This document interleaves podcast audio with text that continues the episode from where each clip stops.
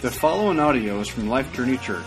More information about Life Journey Church is available at www.lifejourneyva.com.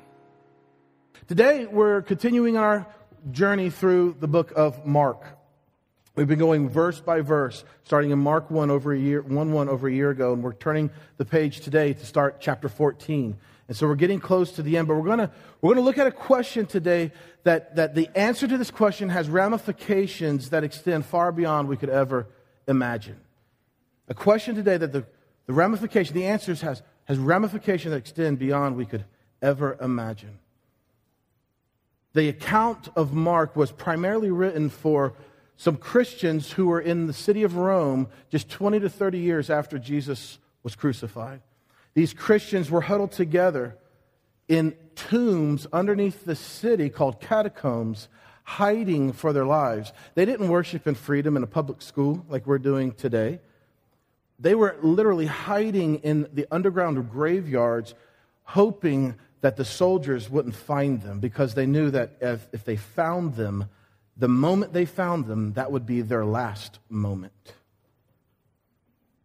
They were in fear for their lives the lives of their families.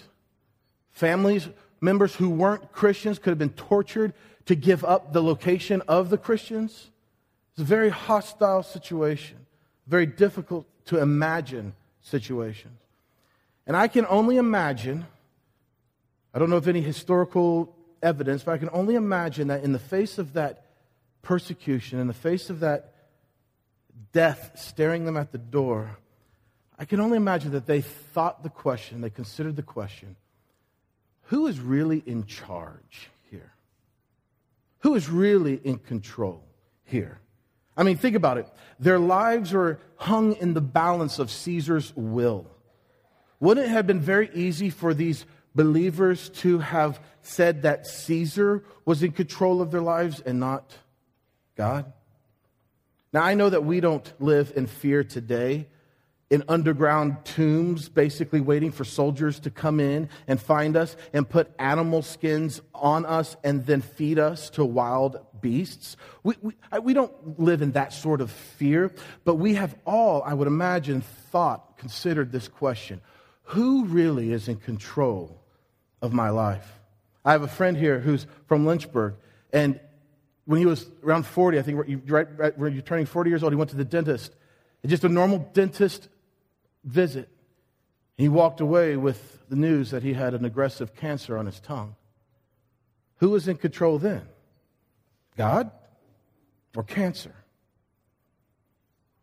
In our Faith Family Weekend, Friday and Saturday, I sat there and I shared our story of three years of having three miscarriages. Who was in control of that? God or death? So, whether it's losing your job or losing your spouse of 50 years, whether it's going through life single and unmarried and, and lonely, or going through life married but yet lonely, whatever we find ourselves, whether it's through cancer, disease, bankruptcy, divorce, disappointment, broken hearts, or simply the common cold, whatever we're facing, I think we've probably entertained the thought of who's really in control of this? Who's really in charge? We don't have time, unfortunately, to consider each and every individual scenario that we might be facing in our lives today, but this is what I would like for us to do in our time remaining.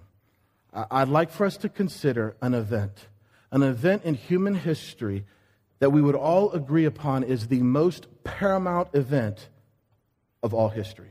An event so huge that if we can see that God was in control of that paramount event, then because of how huge that event was, then no event that we could ever go through in our lives would be too big or too small for God not also to be in control of.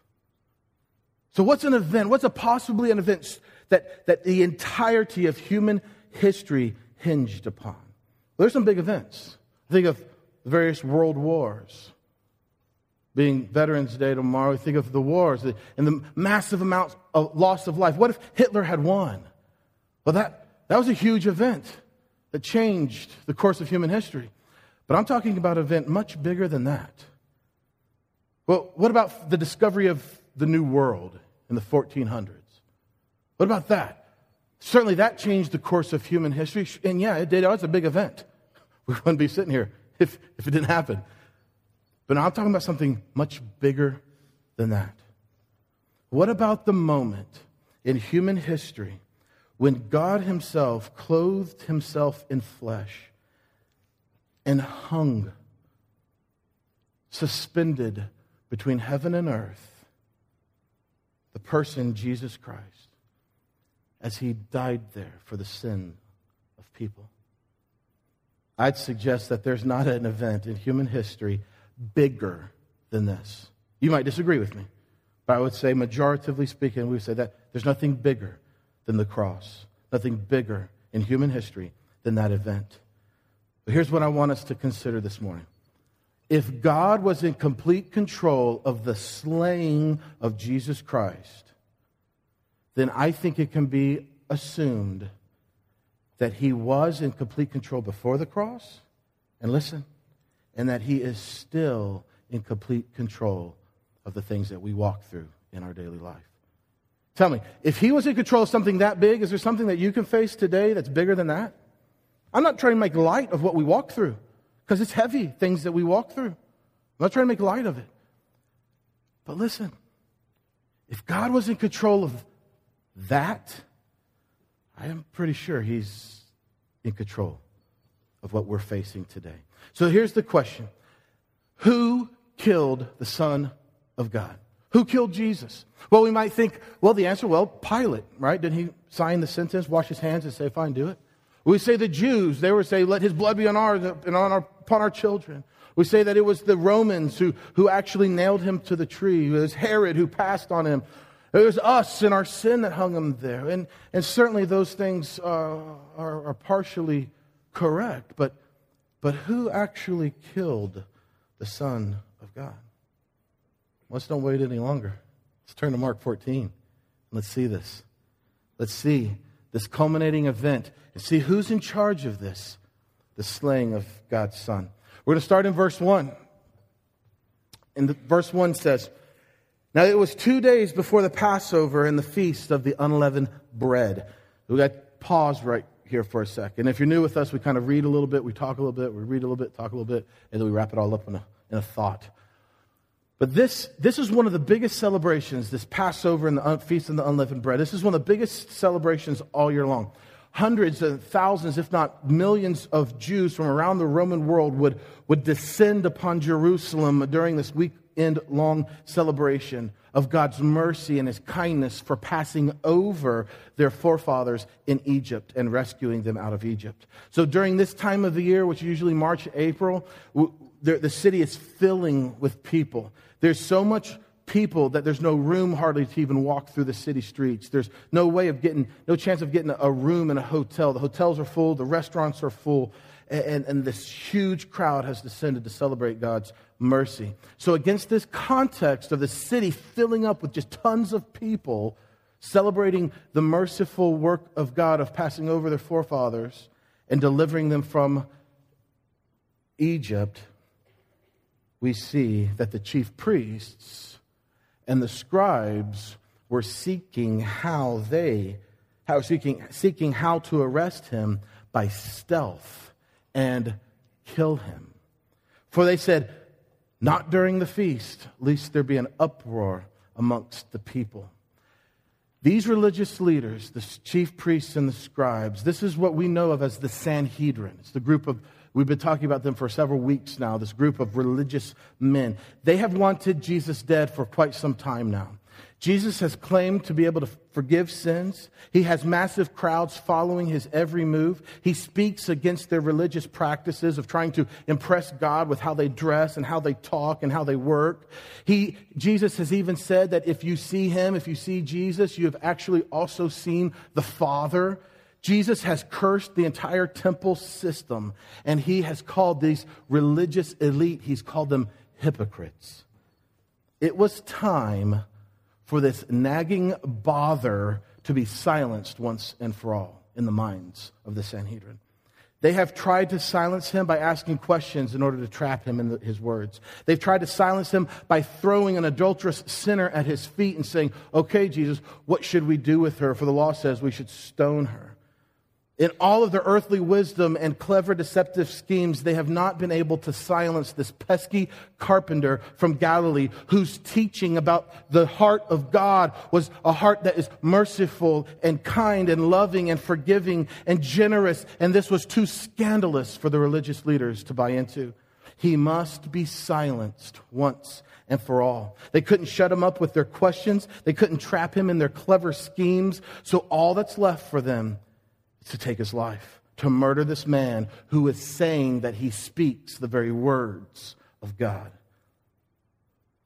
But right in the middle of this description that Mark gives of, of this hatred and this anger from the Sanhedrin, right in the middle of this, Mark totally puts on the brakes. He pushes in the clutch and he goes from like one gear to the other. I don't know, I don't drive an automatic uh, manual, so whatever that looks like for you guys who are cool. He, he totally shifts gears. He'll come back to this plot of the Sanhedrin at the end of our passage today. But he totally shifts gears and starts talking about something completely different. I pray that you get where we're about to go right here. I hope we're zoning in with what's happening here in Mark 14. I like sandwiches. I think most of us do. I like sandwiches. Every Sunday we go to a Subway and we eat a sandwich. That's probably where we'll go this afternoon. But I've never seen a sandwich defined by the bread. Maybe there is one out there. But I've always seen a sandwich defined by what's in between the two slices of bread. So if I were to ask you what's your favorite sandwich, you wouldn't, you wouldn't say a bread sandwich. You say a turkey sandwich. Because turkey's in between bread. Right? It's called a peanut butter and jelly sandwich. Why? Because there's peanut butter and jelly inside of the sandwich. There's little pleasure in just eating two pieces of bread with nothing in between. Maybe that's your thing. It's not mine. I want some meat, some cheese, some condiments, some lettuce, tomatoes, right? At bare minimum, some peanut butter, right? Here's what I want us to see. Verses 1 and 2, we've got some bread. In a minute, we'll see verses 10 and 11, another slice of bread. But verses 3 through 9, we've got some of the most beautiful meat of the gospel that you will ever see. If we just look at verses 1 and 2 and look at verses 10 and 11, we'll come away thinking that mankind has overpowered God Himself and man has slain the Son of God. And that man was in control. But if we see what's happening in verses 3 through 9, we'll see the heart of the Father. We'll see the fact that it was his desire for his son to suffer so that you could now be a part of him. This is big. I hope that in the next couple of minutes, our religious, legalistic, man centered minds will just completely be blown off our shoulders and that God will reveal to us the heart of the Father. So, verse 3 is completely changed, a completely different context. We've got this hatred and this vile and this anger of the Sanhedrin, verse 1 and 2, and now we totally switch gears, verse 3. Let's get into this meat. Verse 3 While he was in Bethany, in the house of Simon the leper. So apparently, Jesus, there's no room for people to actually stay in Jerusalem, so they're a couple miles away in a town called Bethany to sleep at night. And he's in the house of this man named uh, Simon, who was a leper. Now, I would say he was a leper because if he still had leprosy, then he wouldn't be welcome in the town. He would have to be ostracized and separated from the people. Now, I don't know if, uh, if Jesus was the one who healed him. Maybe you guys, somebody knows out there of a passage that said that Jesus healed Simon. I'm not familiar with it. But he probably did. And, this man who once had leprosy, who stared certain death and absolute isolation in the face daily, is now reclining at the table with Jesus. Dude, this is so cool. This is so cool. This is such a perfect picture of us born isolated staring good as dead in the death in the face, separated from God.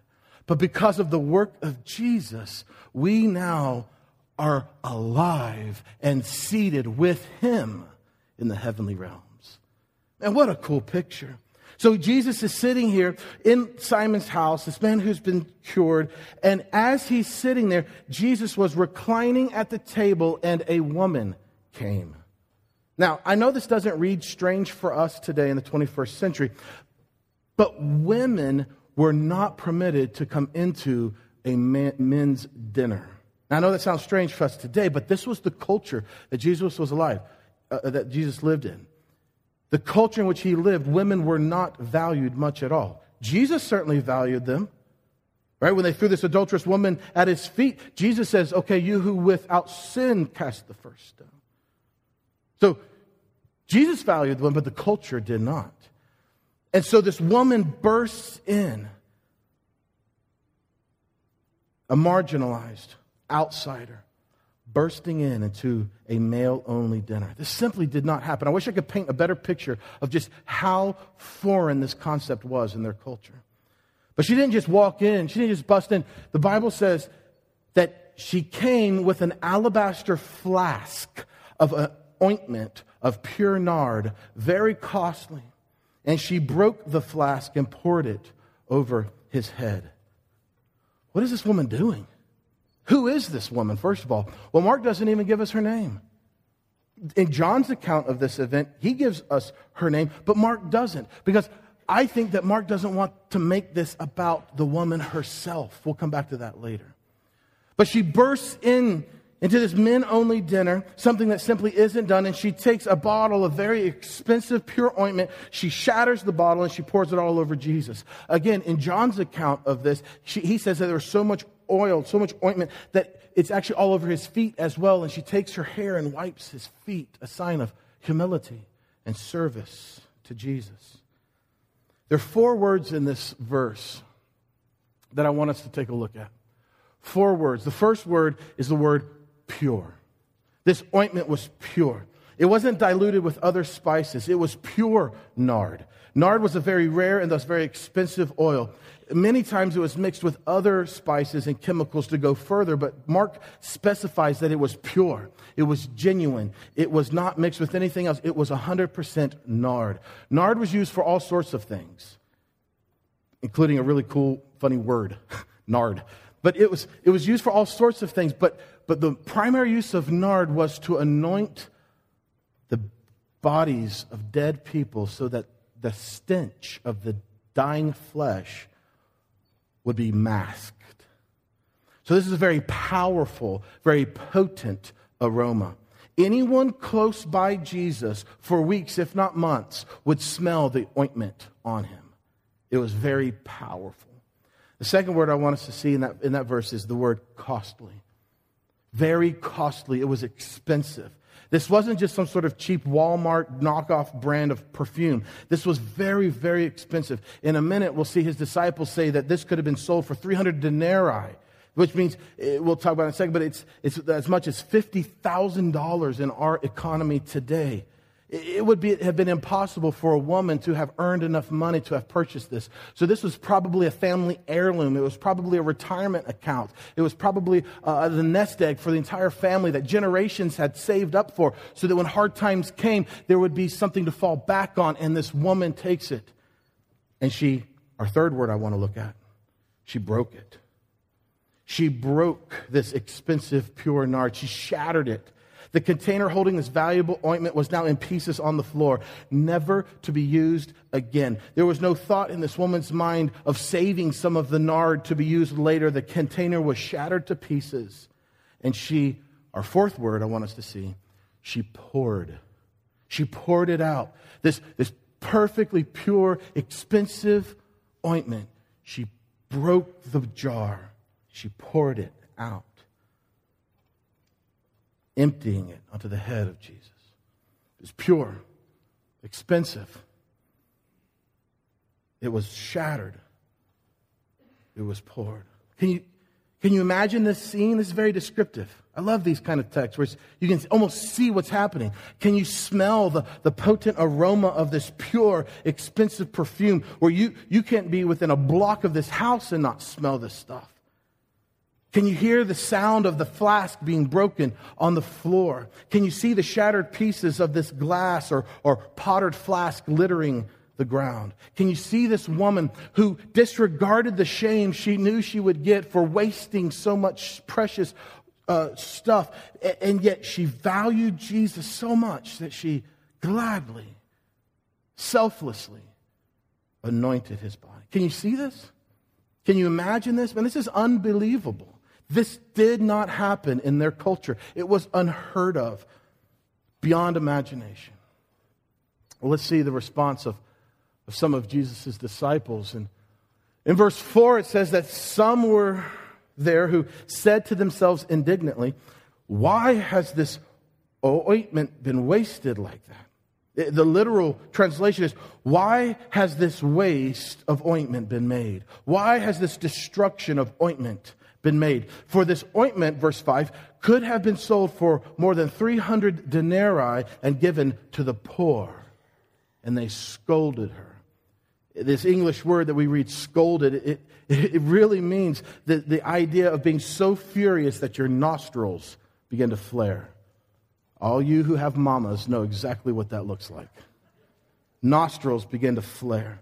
It was actually used to describe bulls who were being antagonized by the matador. The bulls with their pawing hoof on into the soil and snouting out through their flaring nostrils, wanting to put their horn through the gut of the matador. This is the picture. This is the word used to describe the anger of these disciples, these men who were with Jesus at this woman. They weren't just shaking their finger and saying, Shame on you, you shouldn't have done that. They were furious to the point that their nostrils were flaring in anger. They couldn't believe that a woman had interrupted their dinner, and on top of that, that she had wasted this expensive, pure nard ointment. So expensive, it could have been sold for 300 denarii. Denarii. Denali is a car. Denarii. Denarii. She sold it. She could have been sold. And that amount is the amount of money that a typical wage earner would earn in a year. So, depending on the community, it could be $50,000. In Manhattan, I don't know what the average earning is. Probably 100,000. I don't know. Depending on the city, depending on the culture, a, hundred, a whole year's worth of wages this woman has wasted. These men couldn't believe that she's destroyed it. They wanted her to feed the poor with it. But verse 6, join with me. Jesus says to her, Leave her alone. Why do you trouble her?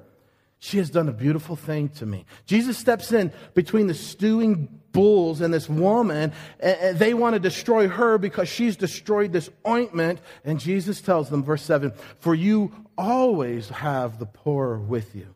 And whenever you want, you can do good to them. But you will not always have me. She has done what she could, verse 8. She has anointed my body beforehand for burial. And truly I say to you, wherever the gospel is proclaimed in the whole world, what she has done will be told in memory of her. Jesus reveals that there's something much bigger happening here. Something much bigger than just a nameless woman interrupting dinner and wasting $50,000 worth of perfume. Jesus has said that she's done this in preparation for my burial. Oh, what does that mean? Well, in a couple of weeks, we'll get to the cross and we'll get to his burial. But you can go ahead and read ahead of time and see that there wasn't time to actually pour perfumes onto Jesus' body after the cross because the day was ending and night was coming, which meant that the Passover was coming, and it was against the religious rules to anoint dead bodies on Passover. And so they took the body of Jesus off the cross and they put him directly into a tomb. And three days later, some women came to then pour oil and ointment on his body and they saw something that they couldn't believe a stone that was rolled away and a Jesus that was alive now, who was once dead. So Jesus is saying here that his death is coming and this nameless woman has actually prepared his body for burial. Jesus' arrest and crucifixion would only be like a day after this meal right here. Only a day after she pours this potent perfume on his head. The aroma of this pure nard would have been filling the air around Jesus everywhere he went. Think about this. The very next day, he's in the garden crying out to the Father. And you could smell, if you're close by, this pure nard coming from his body. When Judas came up to give Jesus a kiss on the cheek, what did Judas smell?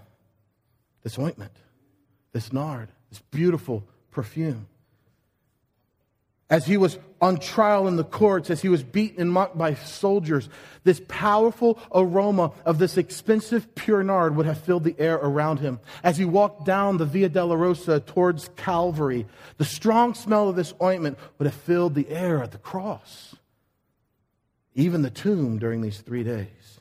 Man, what a powerful thought.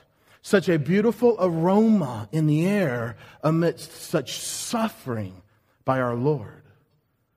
What a beautiful picture of the Father's hearts. I hope you see this. Amidst sorrow, there was a sweet smell. Amidst pain, there was a pleasant perfume. Amidst beatings, there was a beautiful odor. Amidst death, there was a delightful aroma. What a picture of the Father's heart against the sorrow of seeing his own Son suffer for, and die for the sins of people. The Father was delighted. There was a sweet aroma coming from this. The father was pleased, Isaiah 53 says, to crush his son. The father was pleased to put him to grief because in doing so, he was making a name for himself by redeeming a people for himself. In the suffering of Jesus on the cross, the father was purchasing for himself people who would be his. He would be their God, and they would be his people. So, amidst the sorrow of Jesus suffering and dying, the Father, as Jeremiah 31 says, the Father was forgiving the iniquity of his people. And as a result of that forgiveness, he no longer, Jeremiah 31, 37, he no longer holds our sins against us. He no longer remembers our sins any longer. The painful suffering of the Messiah guaranteed a sweet, beautiful salvation for those who believe. What an awesome picture. What an awesome picture. This powerful smelling aroma in the midst of his suffering. The thieves on the cross, they see with their eyes a, a body that's been crushed, but they smell with their nostrils pure nard. This is the meat. Verses 3 through 9. This gives us a picture of the Father's heart, who Romans 8 says did not spare his own son, but the Father, the Father delivered him over for us. So that we can now be sons and daughters, united to him, one with him, at peace with him, at rest with the Father, all because the Father crushed his son in order to eliminate our sin, in order to bring us to him. What a daddy.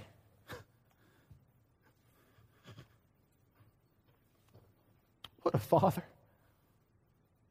What love.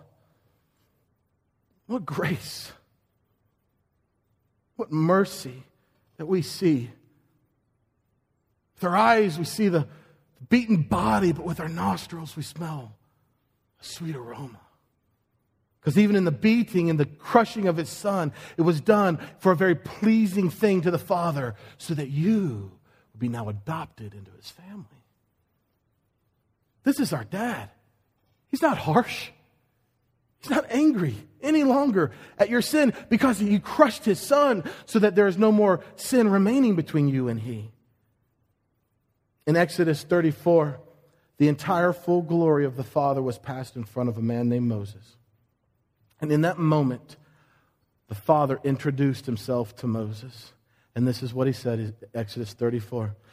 As he introduced, as he defined who he is, he says, I am the Lord, the Lord God. Listen, compassionate, gracious, slow to anger, abounding in loving kindness and truth, who keeps loving kindness for thousands, who forgives iniquity, transgressions, and sins.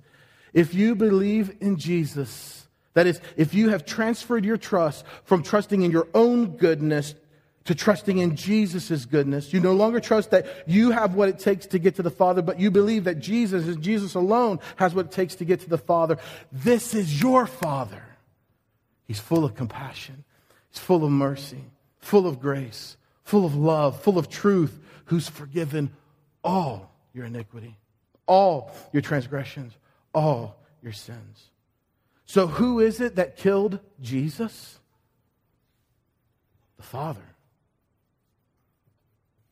The Father crushed his own Son to reveal to you this morning just how compassionate, how gracious, how loving and merciful he is. To you, once a sinner, once separated from him, now forgiven, now complete, now united to him. He put all your sin on his Son. Jesus became sin and was crushed by the Father's wrath against sin. Why? So that the fame of God would be spread to the entire world. So that the entire world can look upon this name, this person Jesus, and believe in him. He took your ashes and he gave you his beauty to show all of creation how forgiving and merciful he is. It's who he is compassionate and merciful. But you must believe in Jesus. Only in Jesus is there forgiveness. Only in Jesus is there compassion. Only in Jesus is there mercy. Only in Jesus. You must be in Jesus. Well, this is too much for Judas.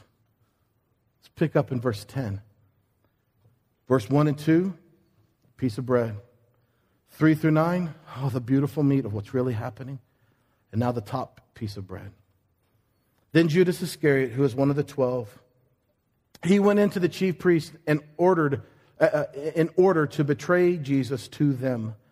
Verse 11, and when they heard it, they were glad and they promised to give him money.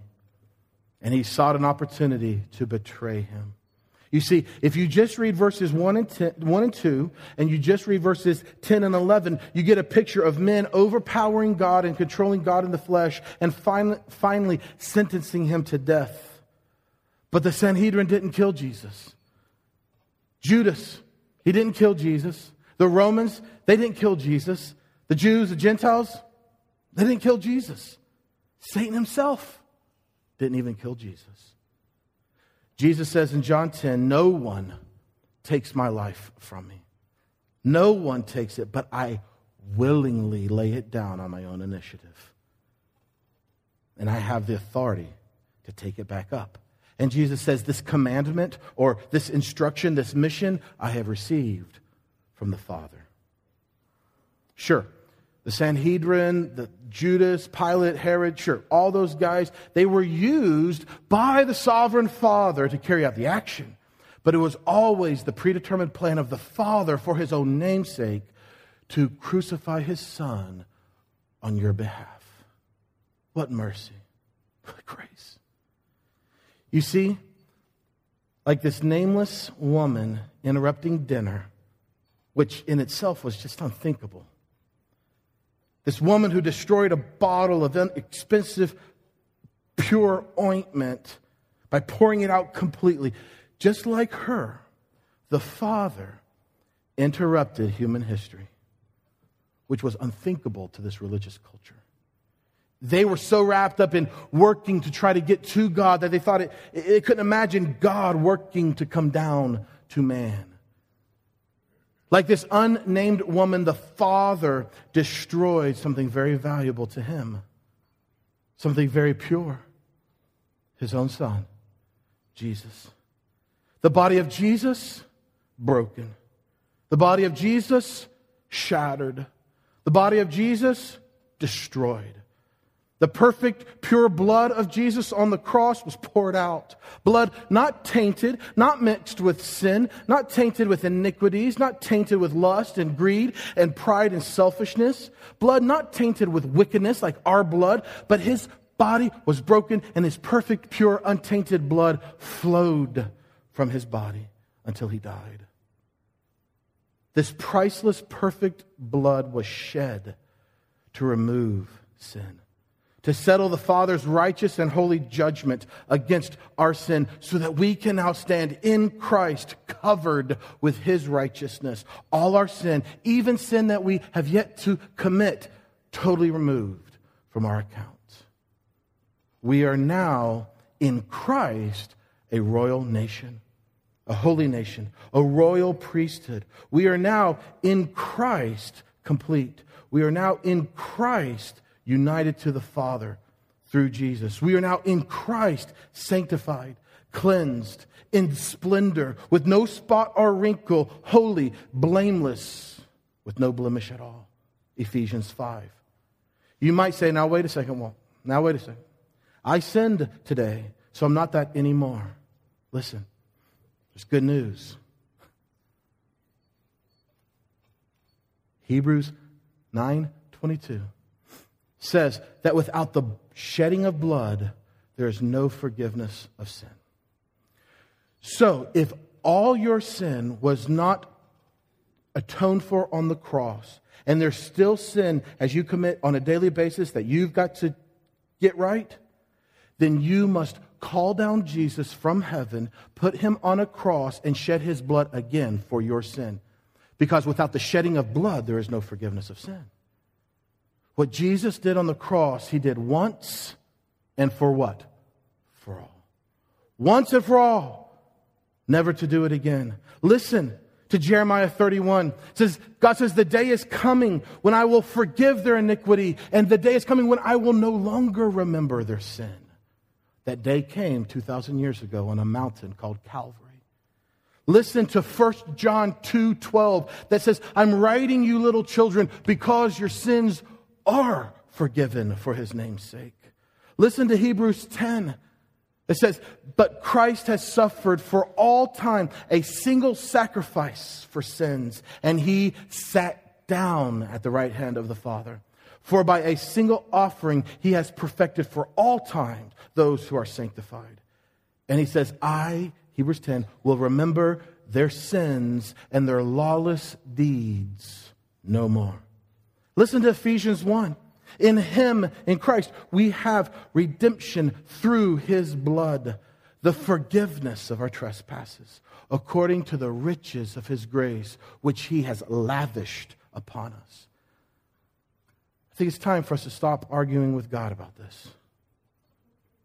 He crushed his son once. And that one crushing of his son was done to put an end to every single sin that was put on Jesus. Jesus. He was the Father's precious treasure. Jesus was the loved and perfect Son of God. He was sent to earth to show us this love. Jesus, he was perfect and holy, yet he gave himself up willingly. Like this unnamed woman, the Father spared no expense to pardon and purchase us from our sin. On the cross, Jesus himself was broken and poured out. His life was used up. His life was destroyed for us. God's most precious treasure, the perfect life giving blood of the Son, was lavished on you, on me. Jesus was broken and poured out for you. Do you believe this? It's hard to believe, isn't it? It really is. It's hard to believe. It sort of sounds a little foolish, even. I mean, why would he do this? Why would he interrupt human history and waste something like that? Well, that's the exact question that these men asked the woman in Mark 14. Remember? They said, Why has this waste, why has this destruction of the ointment been made? They thought it was foolish. They didn't get it. They were indignant, their nostrils flaring. Can you answer this question about Jesus? Why has this destruction of Jesus been made? Why has this crushing, this wasting of Jesus been made? It was made, listen, please listen. It was made to reveal to us the heart of the Father compassionate, merciful, gracious, loving, forgiving, so that anyone who believes in Jesus would pass from death into life. So that anyone who believes in Jesus would not come into judgment, but come into rest. So, why was it made? It was made so God could be our God, so that the Father could be our Father, so that we could be his sons and his daughters. Why was it made? It was made to free us from any and all attempts to fruitlessly work to get to Him because He has done the work of uniting us to Him for anyone who believes. I hope we see the heart of the Father this morning.